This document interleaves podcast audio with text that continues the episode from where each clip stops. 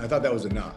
And this this night in particular, not being able to get to bed, it's 10 p.m. You know, you know, midnight, 1 a.m., 2 a.m. It dawns on me that I have no one to be upset about, nothing to be upset about except myself. I, I didn't work hard enough, right? and it just it was just like this stark and it seems like super obvious but it was like this like li- literally um, epiphany is the easiest way to put it and i remember just having this deep sense of conviction i never want to feel like this again um, where i have this golden opportunity to define my entire life i kind of had said it but not really really lived it and woke up the next morning. I always like to say it felt like you know Scrooge, you know, on Christmas morning. It was still Christmas. I was like, oh my god, I still have time to be able to kind of make a difference. That's what it felt like, and uh, it was just yeah. I made a sign and said, "Let no one outwork you today," and kind of committed to that.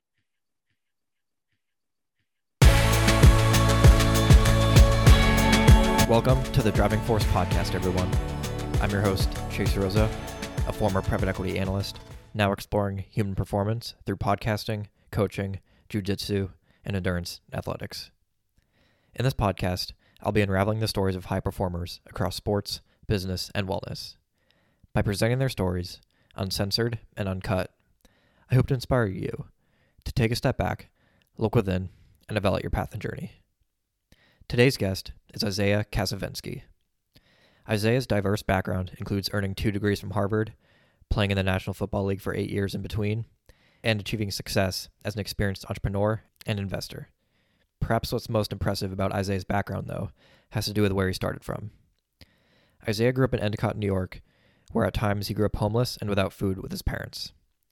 His rise from poverty led him to becoming a subject of an NFL Films profile that received an Emmy nomination for Outstanding Long Feature, and was also featured on an Oprah Winfrey show titled Why They Beat the Odds. Following his NFL career, Isaiah acted as global head of business development at MC10 and co founded the premier sports tech research and advisory firm, Sports Innovation Lab. Immediately prior to founding Will Ventures, Isaiah was the managing partner at Blue Star Innovation Partners, where he led the firm's sports technology investment practice. Today, Isaiah serves as managing partner of Will Ventures, a venture capital investment fund focused on sports technology and the massive adjacent market opportunities that it opens up human performance, health and wellness, media and entertainment, esports, and more. In this interview, we dive deep into Isaiah's time growing up in poverty, his journey to Harvard and playing in the NFL, perspectives on drive and managing setbacks, and all things Will Ventures. We could have talked for three hours, and due to time constraints, we couldn't touch on everything, but I promise part two is in the works. And so, without further ado, my interview with Isaiah Kacyvenski. So maybe let's just kick things off at the beginning here. Like, where did you grow up, and like, what was your upbringing like?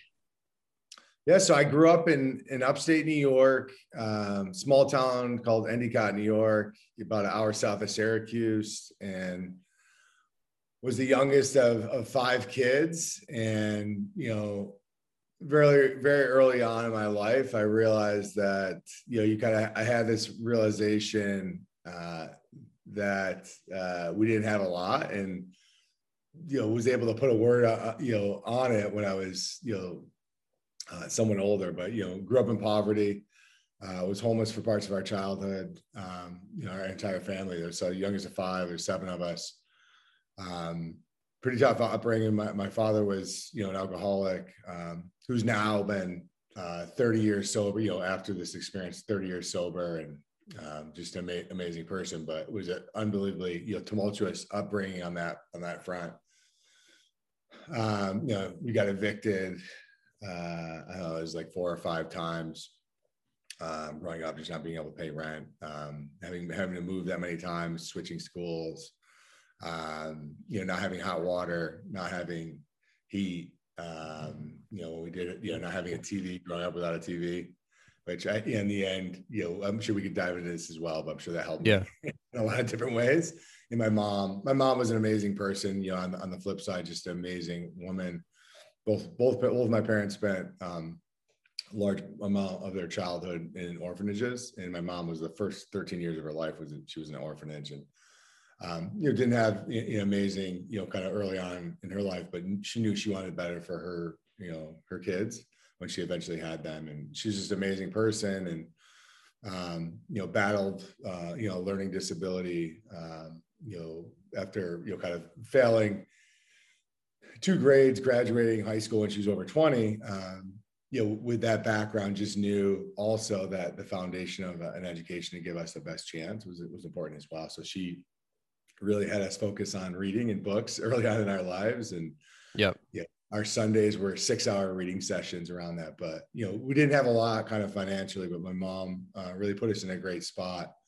Um, just amazingly positive woman and uh, knowing that she wanted, you know, better for us, as well as giving us context that we were, uh, you know, we weren't the the the only one going through pain, right? She used to play Martin Luther. We had a record player. She used to play Martin Luther King's "I Have a Dream" speech for us once a week. She used to sit us down and play that for us, and it made a lasting impression on each of us, and you know, really helped me understand that there's you know a lot of people hurting uh, in the world, and that the world needs more love. I think in in in in general, and uh, that was one of the the things that you know of many that my mom was able to kind of impart on us early on and really kind of you know give the foundation. So um yeah I, remember just you know kind of to answer fully answer your question kind of that upbringing is it, it made me realize early on that i wanted more. And um, right you know, wanted more for my family. I eventually would have a, have a, have a family as well. And, you know, that burden of poverty uh, really never goes away. When there's ever in poverty, you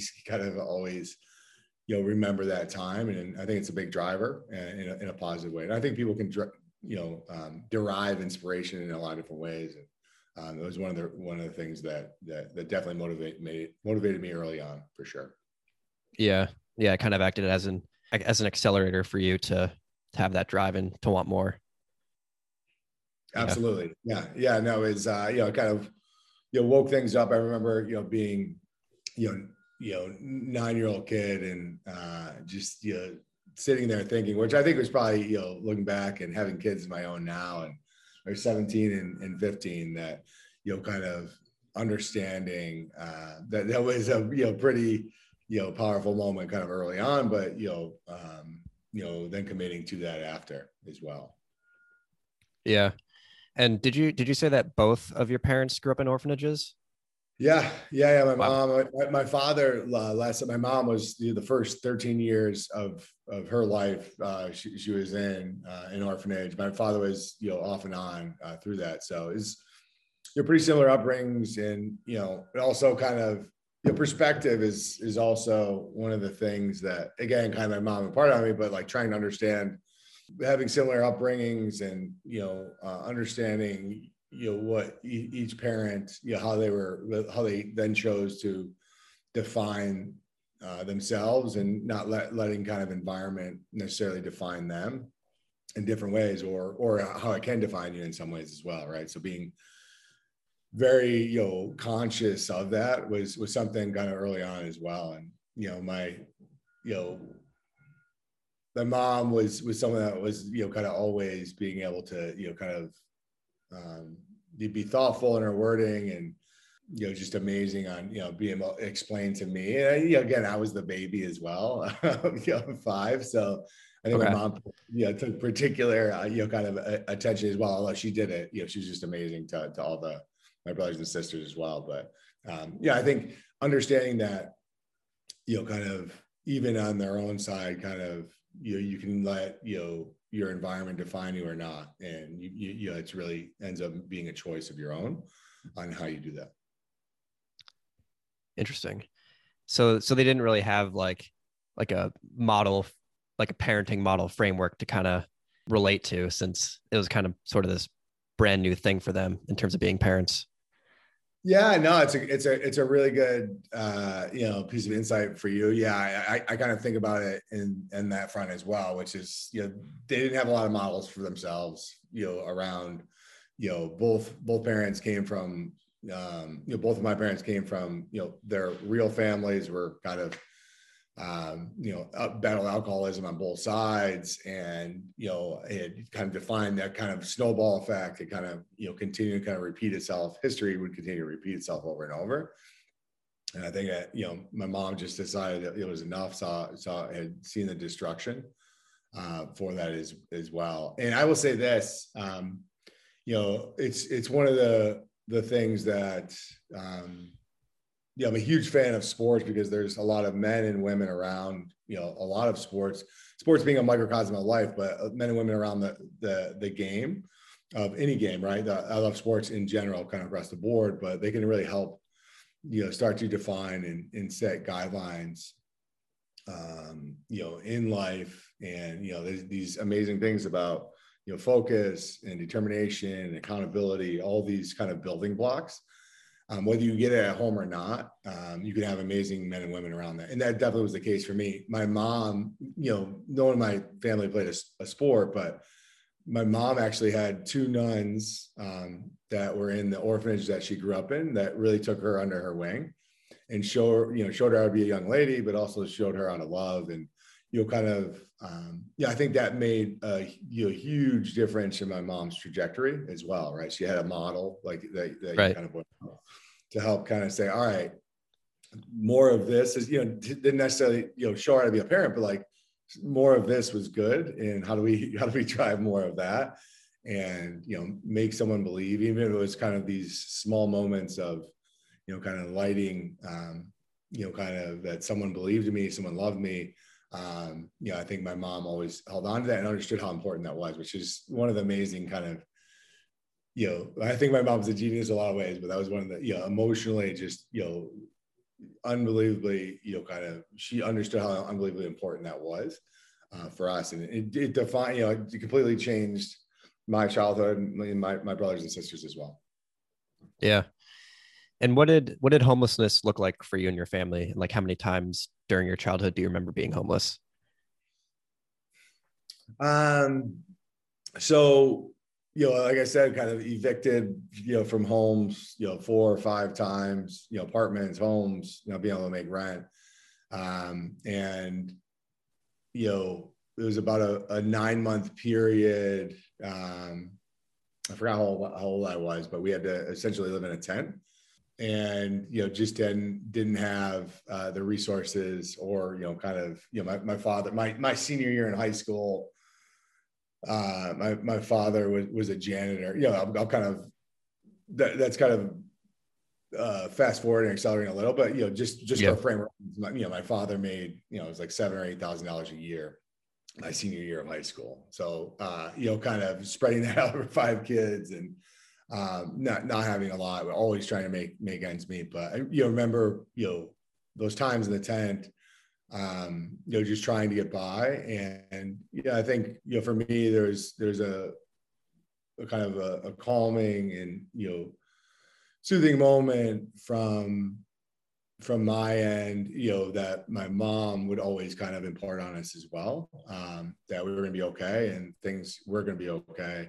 uh, that we were loved. Um, but I remember, you know, kind of those moments again, like you, you don't forget you know, that, you know, some of it was, you know, great to be, you know, imagine me kind of alone and isolated around that. But yeah, I always, my mom always made us feel like we were together, even though it was kind of ups and downs, my father drinking and not, um, you know, mom always kind of made, made us feel, feel together and that they were, they were one, but yeah, th- those kind of moments around that, you know, kind of trying to function uh, day to day and, you know, not having a bathroom, you know, other things. You, I think a lot of those experiences allow, you know, allow you to be grateful kind of later on as well, right? And kind of want more, and you know, you know, the building blocks around that. So anyway, that's yeah. I think it was. I almost say it's like a blur. Um, you know, kind of around those those pieces. I, I think you know it wasn't very much even kind of if if we had a house. Um, um, you know, the times we did, still not having hot water and electricity, it was it was not that much different, right? On, on some of the, the kind of the the day to day around that, but yeah, I think again, kind of that blur of you know always feeling like we're gonna have to move, always feeling that um, we you know you we're not we're not gonna be in one place at one time um, always, I remember it being kind of frustrating. Again, kind of all these things kind of point to being a driver and you're really wanting stability uh, for myself or for my family kind of later on in life as well. Yeah. And you mentioned kind of the the massive impact that your mom had and kind of how she was a beam of I guess positivity uh, kind of throughout your childhood. What was it like to to lose her and like like how old were you when when she passed? Yeah, so my mom um my mom was you know deeply religious. It's one of the things that um she really kind of you know imparted on us when when she was younger. She and she had just just deep deep faith and you know she ended up you know going on these missionary trips to kind of you know spread the word. Um, but you know doing these missionary trips traveling across the country with very little money in her pocket and just you know having faith that she would get there and uh, whether it be hitchhiking or not um, you know just she had this immense faith that things would be okay. Um, it was amazingly powerful. I remember you know being afraid for her as a little kid uh, and she's on these these trips as well. Um, you know, going back and forth, uh, but she always believed um, that things would be okay, and, and, you know, always kind of believed with her. Uh, my parents ended up, you know, divorcing when, you know, I was I forgot, yeah, how old I was, you know, nine or nine or ten.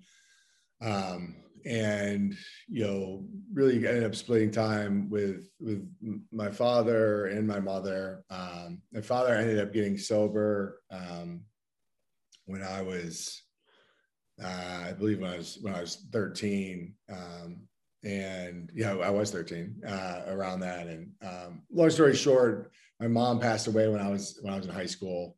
Um, you know, on when she was out on a missionary trip, she she ended up being hit by a uh, a large truck um, as she was in, on a missionary trip, um, and it was you know devastating for me. I was was a senior in high school, and uh, you know, I was a captain of a football team. Was uh, you know found out the the morning of uh, a state you know state playoff game, and you know just unbelievably devastating. It was uh, you know a you know, huge hole still left in my heart uh, from that. But you know, understanding um, that you, you know, in a lot of different ways, you can't um, you can't let those circumstances define you. Can you know can remember her and um, honor her and remember her and hold on to a lot of the things that she said and a lot of those lessons. And as I've grown older, I continue to appreciate her more and more on on what she, what she did. But you know, we always all all five of his siblings, you know, absolutely appreciated. My father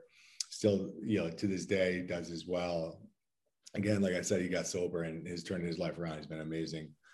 Uh, father and, and, grandfather to to all the uh, all of his grandkids now as well. So you know, unbelievably proud of him, and I know my mom would be proud of him as well. But you know, devastating for that. You know, and ended up playing in the in the state uh, quarterfinal game that that that night, and um, you know, had one of the best games I'd ever played. But you know, was still just completely empty uh, in you know inside after the game. Uh, but it was you know during those you know two two and a half hours that I could kind of uh, disappear and right. Uh, be and do what I, I've always kind of found in football, which is you know a way to you know completely you know immerse myself lose myself uh not think and just be. And i think you know when anyone finds a passion you know kind of the world over that's that's really they, they could probably kind of relate to that and and find a, a similar you know kind of place that, that i just kind of described there. Yeah. And i'm sure that positivity throughout all those incredibly tough times like you know poverty and homelessness is something probably huge for you um, whenever you come up with come against tough times now, like COVID, for example, and all of that, just to continue continuing to remain positive.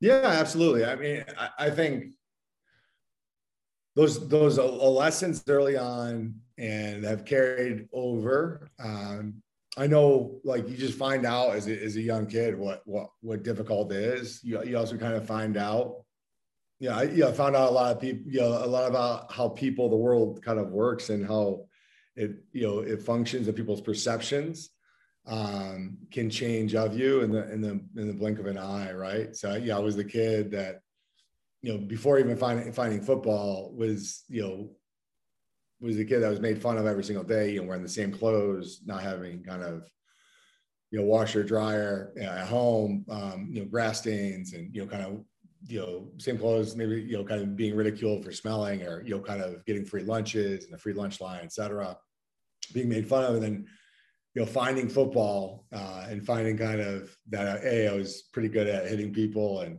uh, first kid picked on the, on the playground. I think it was an important piece for me, which you know, people all of a sudden wanted to be my friend and kind of best friend, kind of across the board. I, I, remember like just as a little kid, like thinking like I'm the same person. I didn't change at all. Why does everyone want to hang out with me again?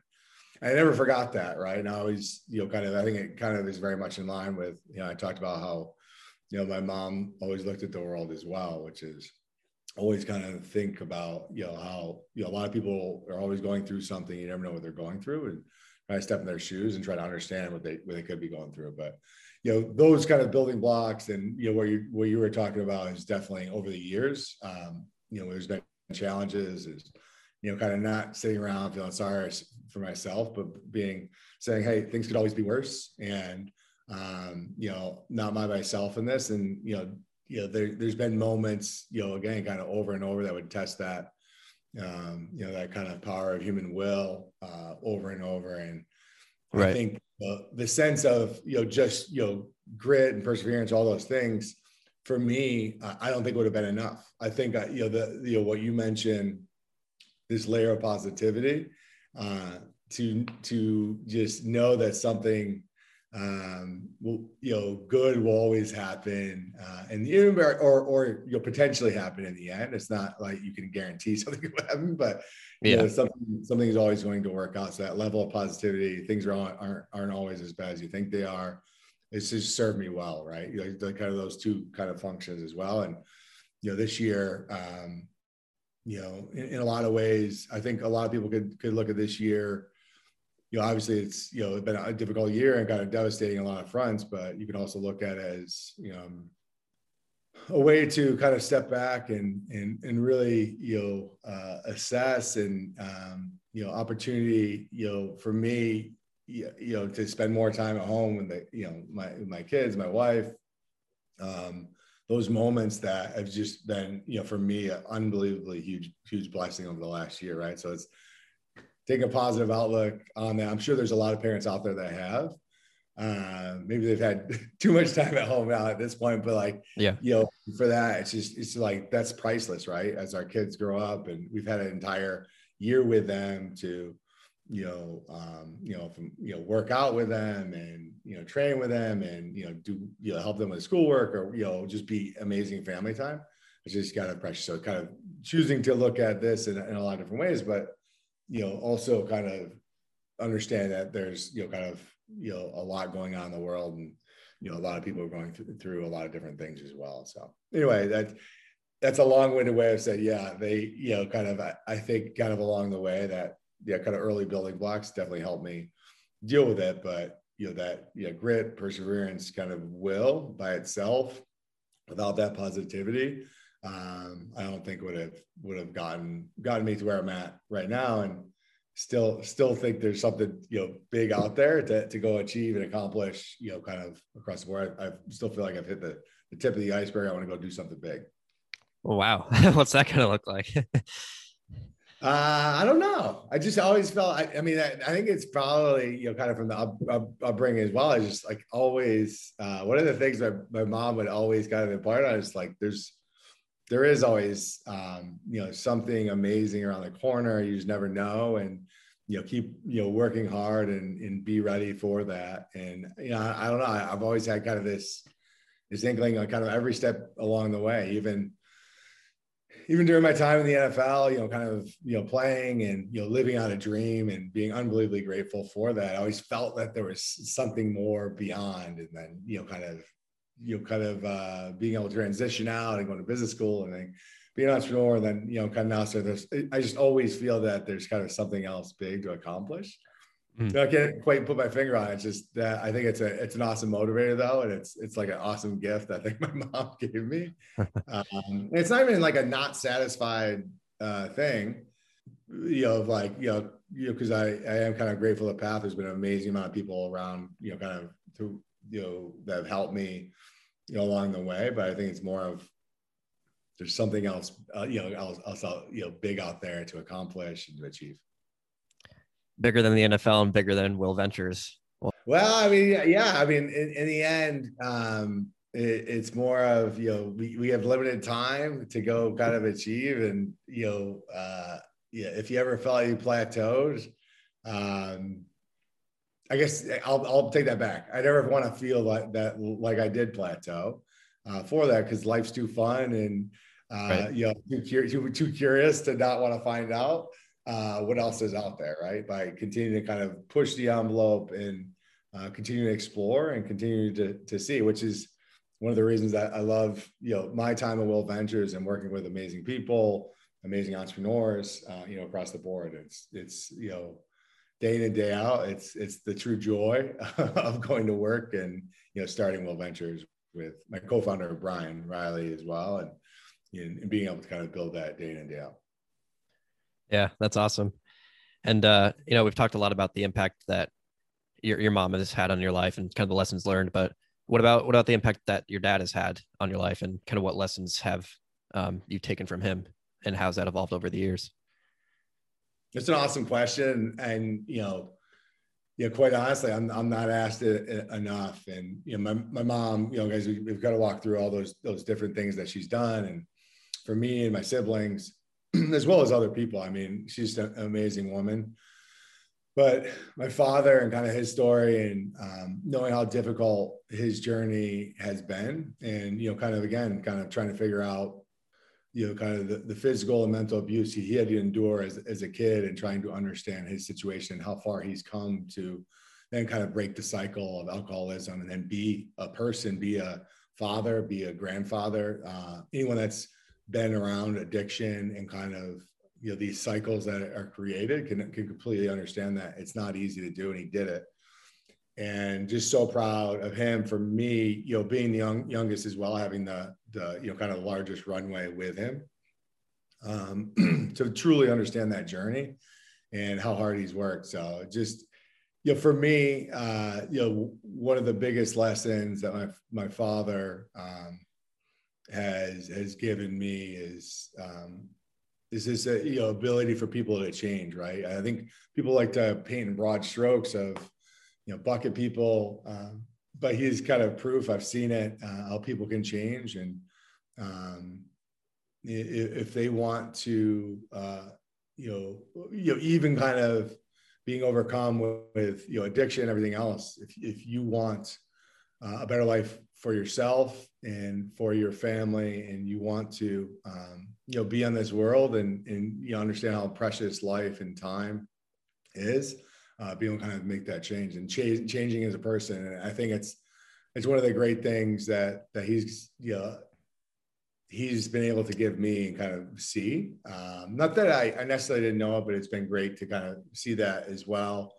And kind of that that power of forgiveness as well. Um, you know uh, you know being able to you know, truly for, forgive my father uh, authentically, not just kind of, oh, you know, kind of forgive you, but saying, yeah, I, I truly forgive you. And, you know, uh, everything that has been and, you know, kind of all how hard yeah, he's worked kind of turn his life around as well. So just been a, you know, kind of amazing journey with him as well. And um, I think equally is, is powerful in a lot of different ways. And it's just, I mean, he's amazing. Uh, he's, he's, you know, kind of, see parts of myself uh, in him like over the years. I see parts of my kids, you know, that you know, you know, see shades of him in my kids as well. It's it's kind of crazy, but my you know father unbelievably outgoing and loud and um, you know loves to sing has a you know kind of you know his life you know one of my dad's calling cards for for everyone out there is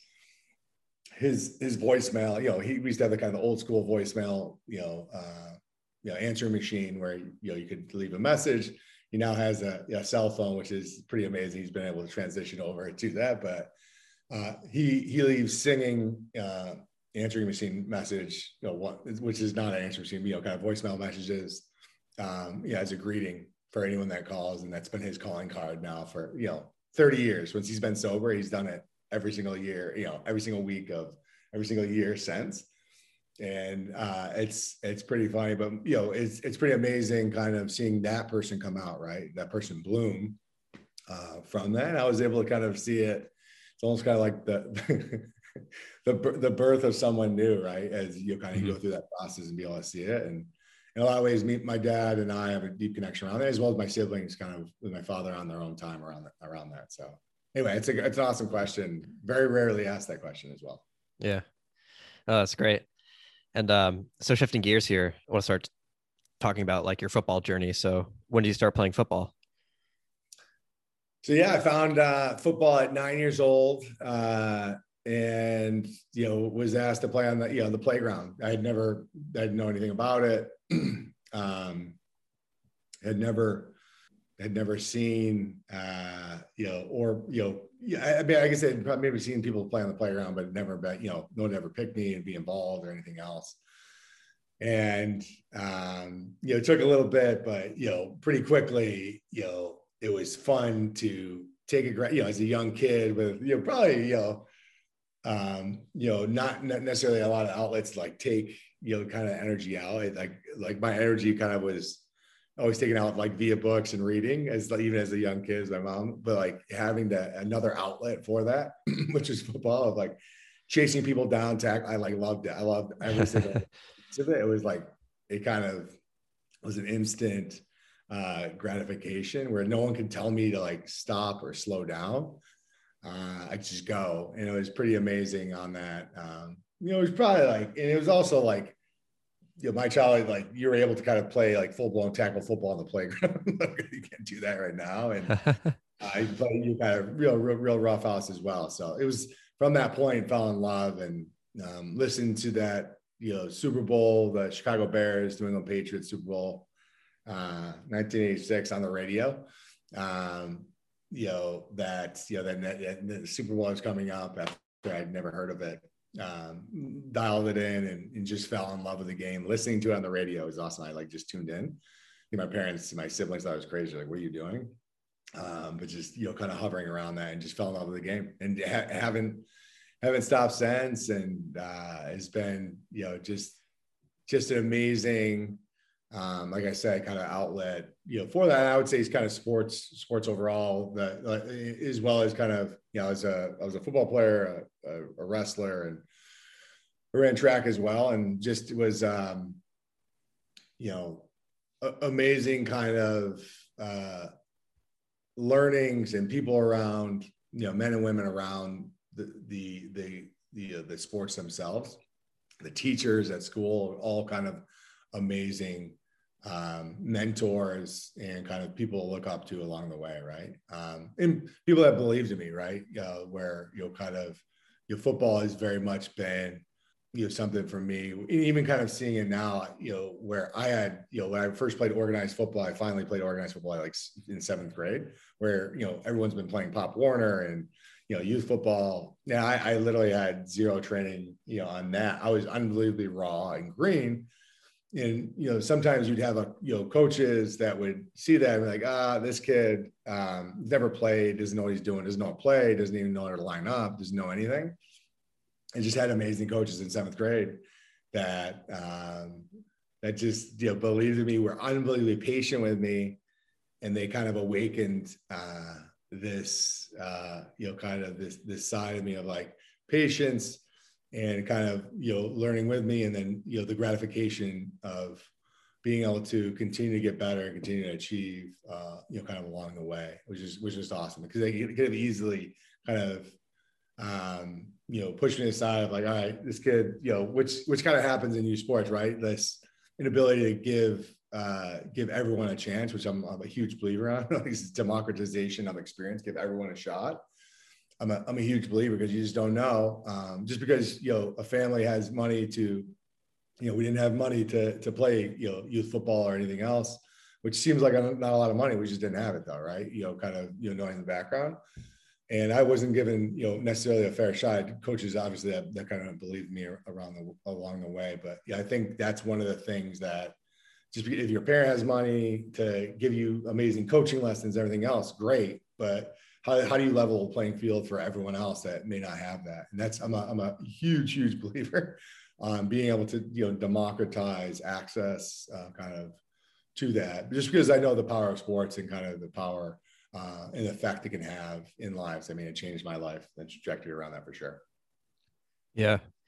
And when did you realize that you could actually like potentially make a career at football and like what were your aspirations um, for for football while growing up uh yeah i mean i pretty early on i was like all right you know realize that football you know i would say sports overall because like you continue to like fall in love with other sports but like football in particular and and academics my way out and like just you know got into that. I remember um someone from my my you know my hometown had had gotten a full scholarship to University of Notre Dame, and you know full scholarship. I was like, wait, what's a full scholarship? Get you know find out. I was like, oh my god, you don't have to pay at all because I was I remember worrying like, all right, if I want to achieve, I think you know I realized credit pretty early like how do you get to school. and like already thinking about like, well, how am I going to pay for school around this? And that like this idea of like you can go to school for free. That's like that's pretty amazing so it was a very good like motivator for me. I was like, all right, um, you know, kind of worried about that early on. Oh, wait, if I work hard enough, can you know earn a scholarship, go to school for free. So that that was kind of a huge motivator. But I knew like I was writing, I still have like you know drawings of me, you know, you know, with my number playing for the Chicago Bears, you know, kind of, you know, um, you know, drawings myself saying, you know, I, I knew I wanted to play in the NFL, which is like a lot of kids' dreams, right?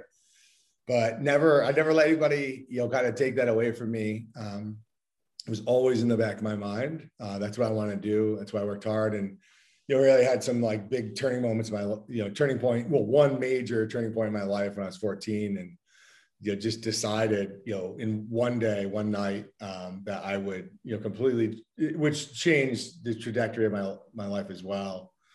Um, that you know, kind of, you know, when I was 14, didn't make the the varsity football team, and was unbelievably kind of upset coming home and not getting, being able to get bed, get to bed. I was, I wanted to make the varsity football team as a freshman, didn't do it. And I remember, you know, kind of being sleepless that night, you know, from, you know, and I was, I'd always been kind of like decently hard worker, you know, okay student. I thought that was enough. And this, this night in particular, not being able to get to bed, it's 10 p.m., you know, you know, midnight, 1 a.m., 2 a.m. It dawns on me that I have no one to be upset about, nothing to be upset about except myself. I, I, didn't work hard enough, right? And it just it was just like this stark, and it seems like super obvious, but it was like this like li- literally um, epiphany is the easiest way to put it. And I remember just having this deep sense of conviction. I never want to feel like this again, um, where I have this golden opportunity to define my entire life. I kind of had said it, but not really, really lived it and woke up the next morning. I always like to say it felt like you know Scrooge, you know, on Christmas morning. It was still Christmas. I was like, oh my god, I still have time to be able to kind of make a difference. That's what it felt like, and uh, it was just yeah. I made a sign and said, "Let no one outwork you today," and kind of committed to that. But that kind of led me on a journey to then go say, hey, you know, want to play in the NFL, and you know, I'm gonna work as hard as I can. I know it might not lead to what, what would be defined as success in the end, but I can look back and be proud of myself. I'm not gonna have a regret. And you know, trying to have you know journey, you know, fun along the way, you know, both academically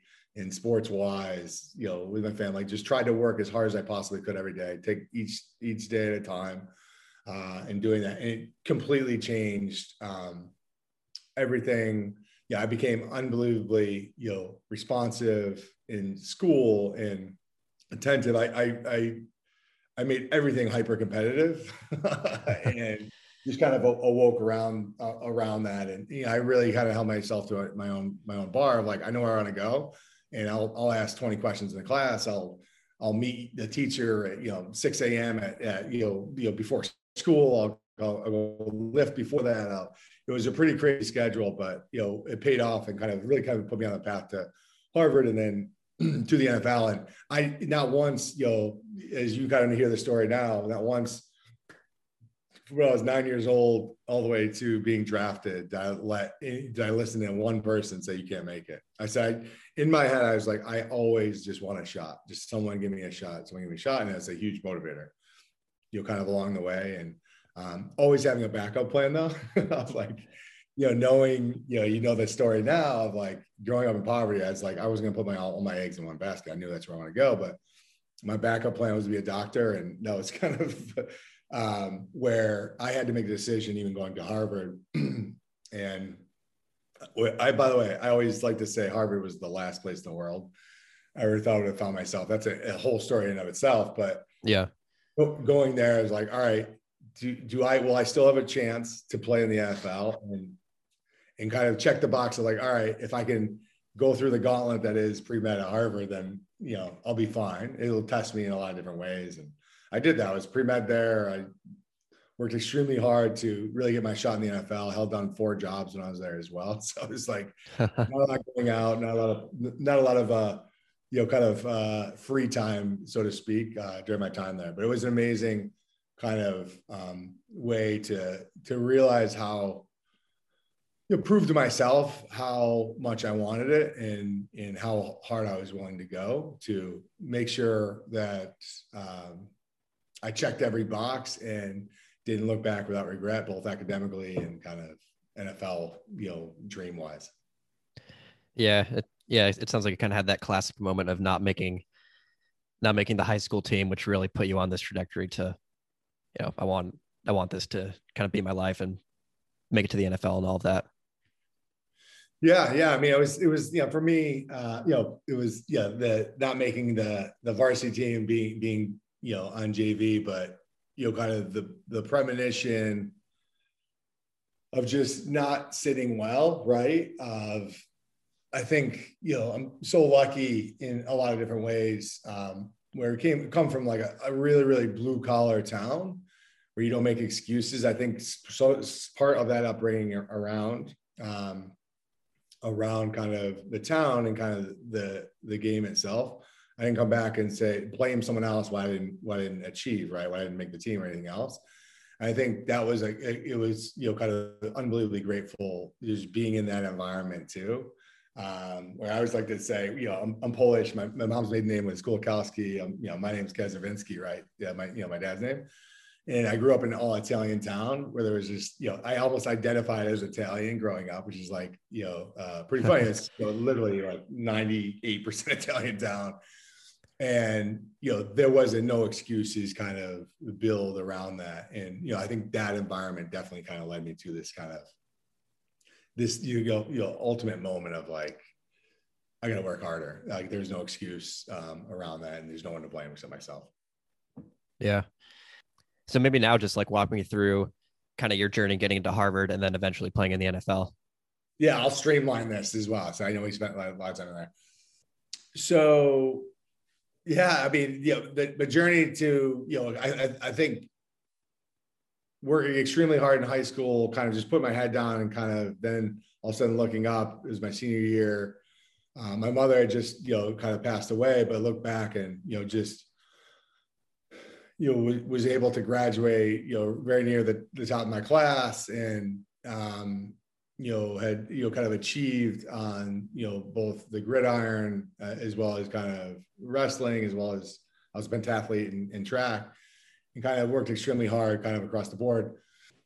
I would say uh, one of one of the things you know for me, I, you know, I had I had scholarship offers um, from from several schools, but you know I w- I wouldn't call myself like crazy highly recruited.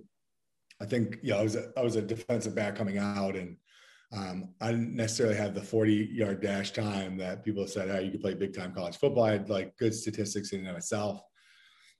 Long story short, um, I verbally committed to University of Connecticut, full scholarship. You know, kind of um, they were you know just starting, you know, to be kind of transition over to Division One football.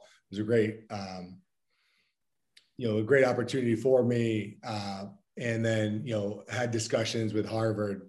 Uh, they showed up at a school. Um, very much, you know, the the the coach that recruited me, uh, Coach Foley at, at, at, Harvard, ended up saying, you know, he was just trying to kill time, um, and kind of ended up stopping accidentally at my high school. Uh, had never even heard me, and asked the coach, like, all right, I'm just going to turn on turn on tape here and see what we, we have. And uh, long story short, you yeah, ended up saying, Hey, you should, you know, would love to have you take a trip uh, to Harvard.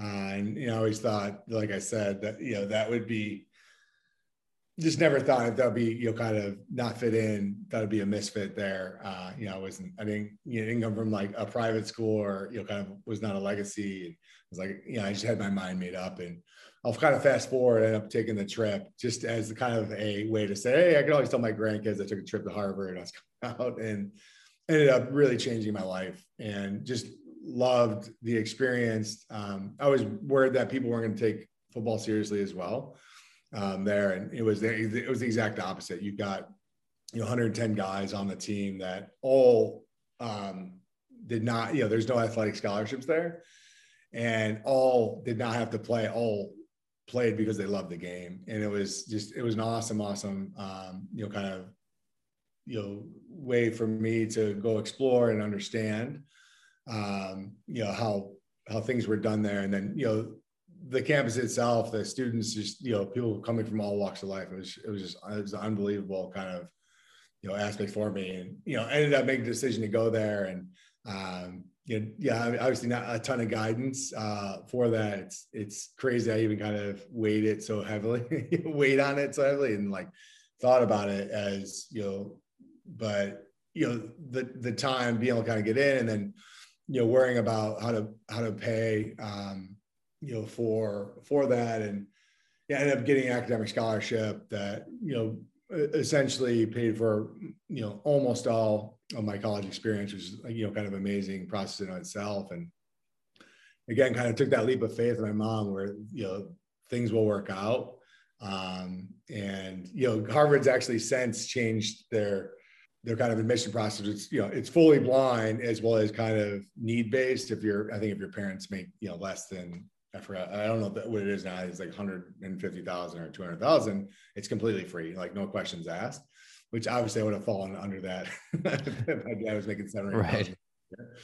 Um, around that. But I guess long story short, had had faith there, and then you know I committed to you know being you know I knew my backup plan was to be a doctor. I think um, you know having you know the the level of focus it was you know kind of very much a weeding out period during my you know freshman year and i think a lot of people that were taking even though those classes had already taken them in private school and everywhere else so it was a steep learning curve for me again kind of committing to that and yeah, I ended up starting as a freshman there and you know kind of I'll, I'll kind of fast forward you know started four years four years there um, my my goal at Harvard, which was I would I don't know if you'd call it lofty, but I did not ever want to get anything less than a B. I'd want to get, have any C or below ever. And you know, I finished with that, right? B, B and everything above um, around that every single class I ever took there, which I, I was extremely proud of. There, it, was, it took a massive amount of will uh, to, to do so, uh, you know, on, on, on that front, you know, while,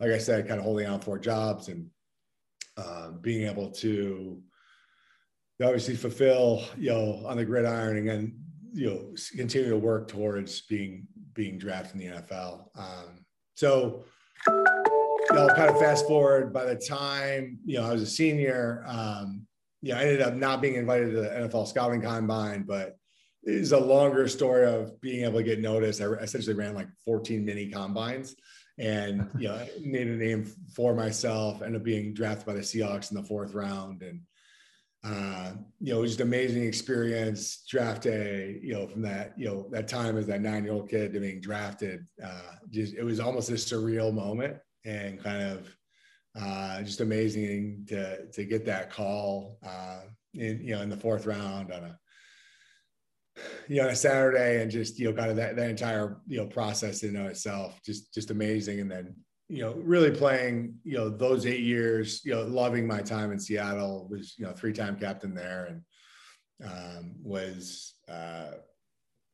you know, one of the captains of the, the first Super Bowl team, you know, around that. But, you know, during my time uh, there that really, you know, started to kind of learn the first time I was handed that check uh, in 2000, you know, played from 2000 2008 um, you know, six years in Seattle, then with the Rams, and my career the, the Raiders and an injury reserve year. But you know, during my time in the NFL, was was handed a check, you know, for a signing bonus in 2000 and, and realized that I had no finance background. I mean, everything that we've talked about right now is like, oh my God, like I was always, you know, science, biology, chemistry, physics, and realized that, you know, if you've ever read that book, Rich Dad, Poor Dad, yeah, you understand that, uh, you know, the, I just didn't have any background. I didn't have a kind of sense of, you know, um, you know how, how anything works. So I, I took it upon myself to say, all right, I'm not going to just hand this off to someone and figure it out. I was, I was handed a $275,000 signing bonus.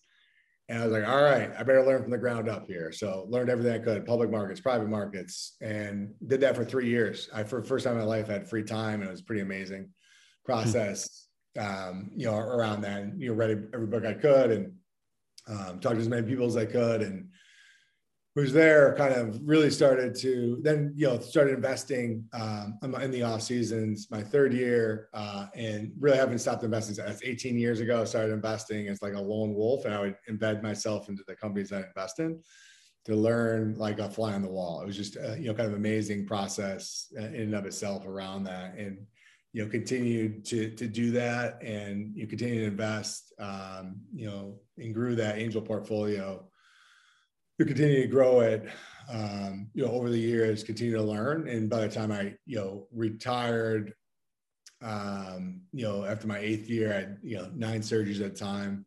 Uh, pretty pretty beat up but yeah i wanted to play 10 years. I got to eight decided that you know i didn't want to go to medical school i wanted to go to business school. And that was kind of my transition out was what was next. And and chase you know one of the things i did you know kind of also look at is like the guys that had retired, you know, that had been before me, but I, I, watched closely the guys that retired, who challenged themselves and who didn't. And the guys that challenged themselves, you know, really led, you know, just amazing lives, fulfilling lives, et cetera. The guys that didn't very much became like almost like a shell of themselves. It was like, it was crazy to me um, where this you know, person that was, you know, kind of, you know, master of the universe, you know, kind of um, when they were a player, just became something else uh, off of that. And I, yeah, I think that was that was really important for me to see. And then, so you know, the, the idea of like, what's next? Uh, how do I challenge myself? And you know, being able to do that. And I knew I eventually wanted to start a venture capital fund. And you know, retired in 2008. You know, got into Harvard Business School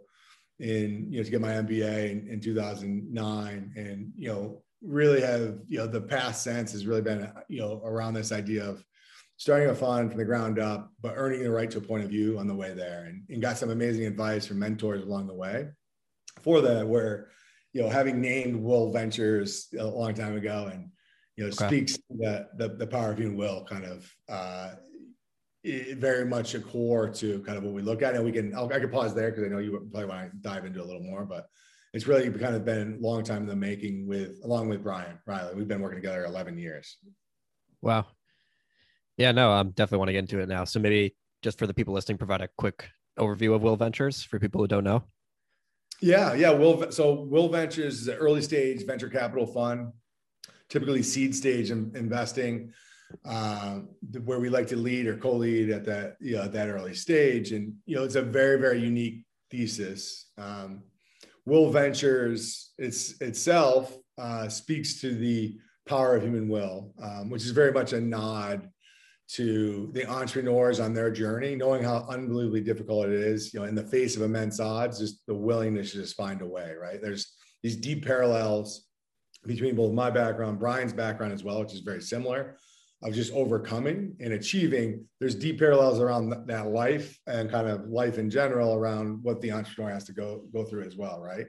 And somewhat of a microcosm, and that scrappiness and willingness to just find uh, any any any way is kind of around that. So the name Will Ventures speaks to the power of human will, but it's very much a nod to those entrepreneurs in that journey, uh, which is a you know kind of it, for us. It's not a tagline. It's it's very much you know kind of you know how we look at the world as well.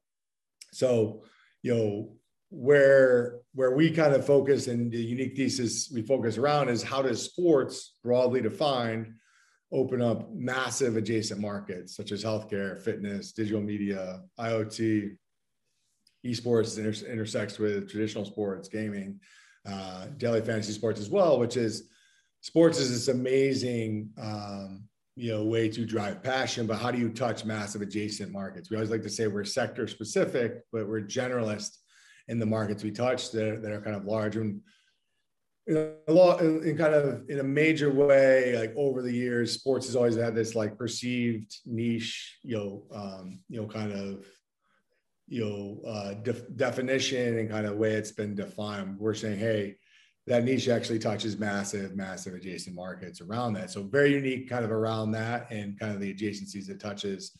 Um, for that we've defined those markets very clearly. We started a you know market research analysis group uh, Sports Innovation Lab, you know, co-founded that with you know Angela Ruggiero and, and, Josh Walker to really have us be kind of a stepping stone to you know earn the right to a point of view in the space, but also uh, continue to um, you know really understand the markets that we that we you kind of dive into and the entrepreneurs that we, we work with, which is you know can we can we finish their sentences right? Do we understand the markets well enough to be able to do that? It's the one thing that that we always say internally.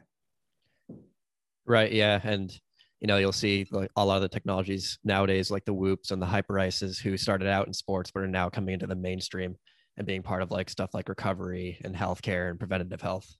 Yeah, no, so, absolutely.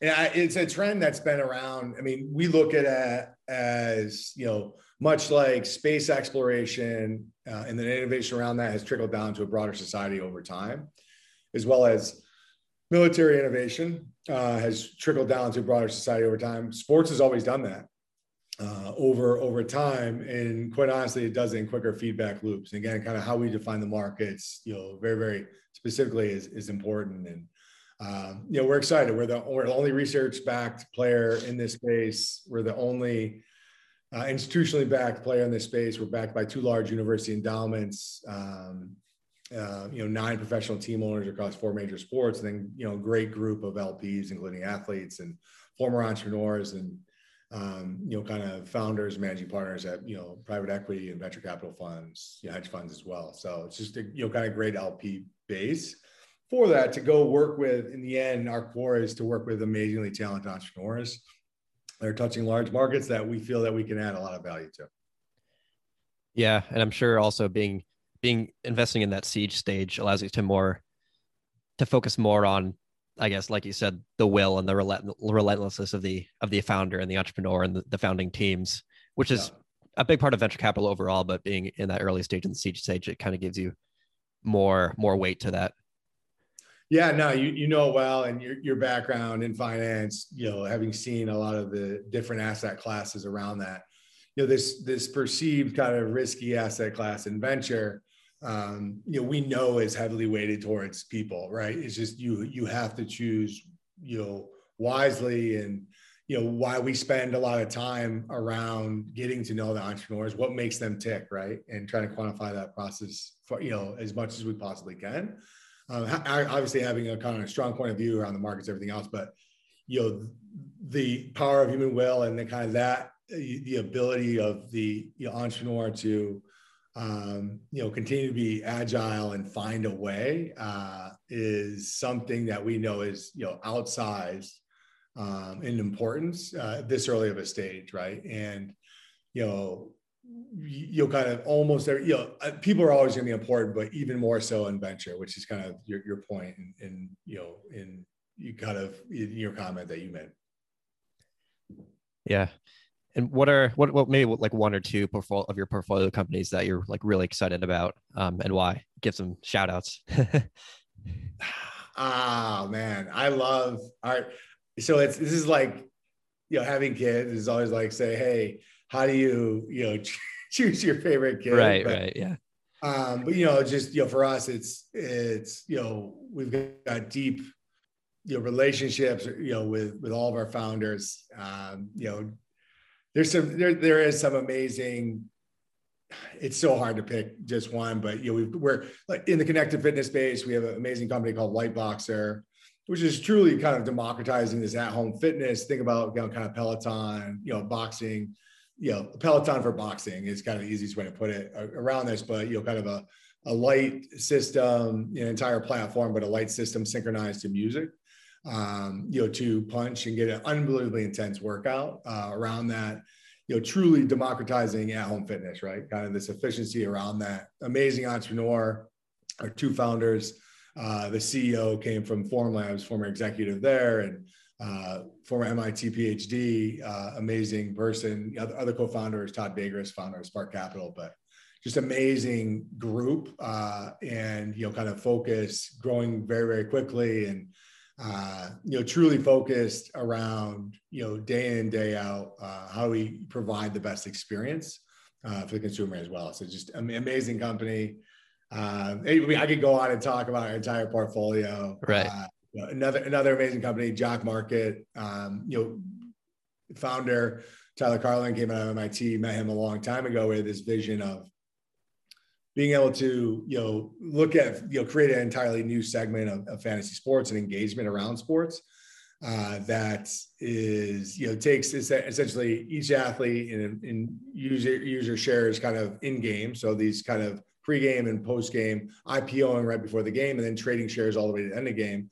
There's hmm. live interaction of trading shares based on projections of you know fantasy points scored uh, day in and day out. So they launched with football, golf, basketball. You said a massive last weekend and at the Masters around this, but it's this high level of engagement right. um, live in real time around that. Uh, just unbelievable. Um, you know, people in app, you know, from you know an hour and a half to two hours at a time. Um, a day uh, in app you know around that. So you have just launched you know Major League Bat, uh, Major League Baseball, MLB, um, on that as well. But you know, continuing to you know look at uh, the platform as you know really a form of entertainment, right? Uh, a way to kind of engage across the board, but you know, truly um, unique on that engagement style, and you know, the ability to create again kind of an entirely new market segment that you can be interactive uh, the entire game long.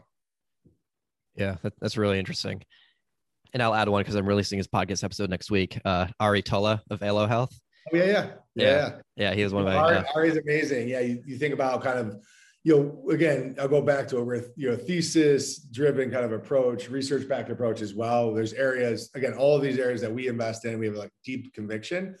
Um, obviously, amazing entrepreneurs across the board. Ari is just an amazing, amazing on, entrepreneur and you know it's an area we feel really really deeply around which is you know precision nutrition the ability to customize nutrition for each of us we're all different um, the ability to deliver that experience in a way that is highly efficient as well, met to our needs from nutritional sensitivity to genetic makeup to you know how we want to live life. And in the end i always define you know nutrition is such a key stake on how do we feel our best and um, taking guesswork on how to feel our best as well. And you know Elo Health and you know what what uh, Ari is doing there is in the entire team is is amazing. And you know super excited to have you know, led their seed round and, you know, see those guys on that journey already making huge progress.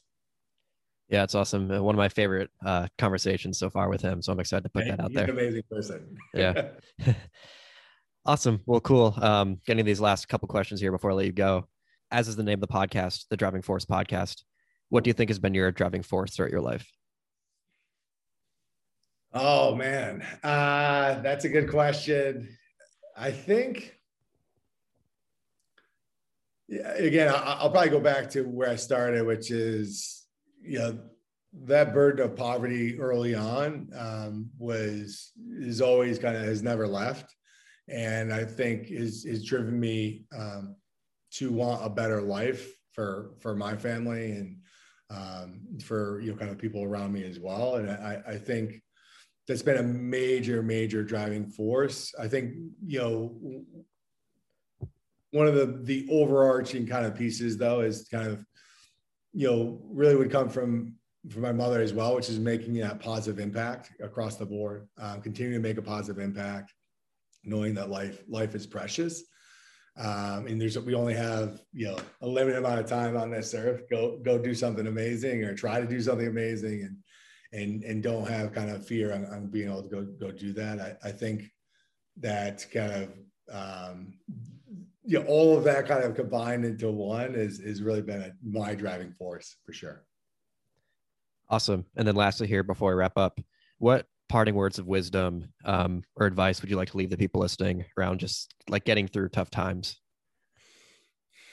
Yeah, I think uh, yeah, I always go back uh, to something. You know, I've, I've, thought about this, you know, from when I was a little kid to now, and it's it's a, it's a term used all the time, but you know, things are never as bad as, as you think they are. And that's always allowed me to take that step forward, that step forward, that step forward.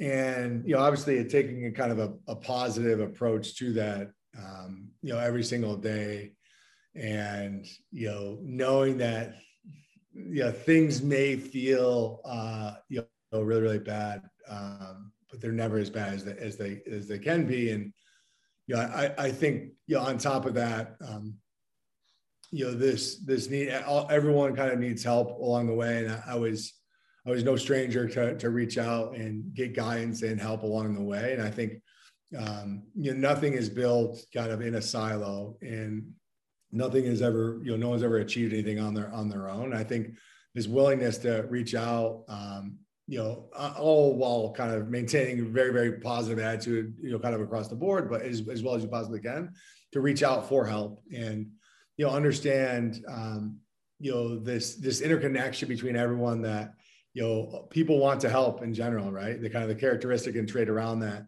Uh, sometimes people don't understand uh, what's going on with with each individual, and this, you know, reaching out for help is one of those uh, amazing things that I know has helped me along the way.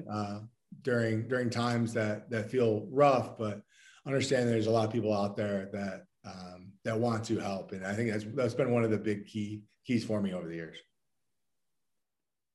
Awesome, that's a great place to end. Isaiah, thanks again for coming on the show. This is great. Chase, thanks for having me. This is a great conversation. I feel like we could have probably talked for like three hours. Oh yeah. uh, so, sorry to use so much time early on. Uh, no worries. yeah, just yes, super excited to have, have been on the show and um, you know, let's let's do this. Uh, you know, you know, regular check-in. Uh, I'd love to be back on the show. Yeah, for sure. Um, where can people go to find you online?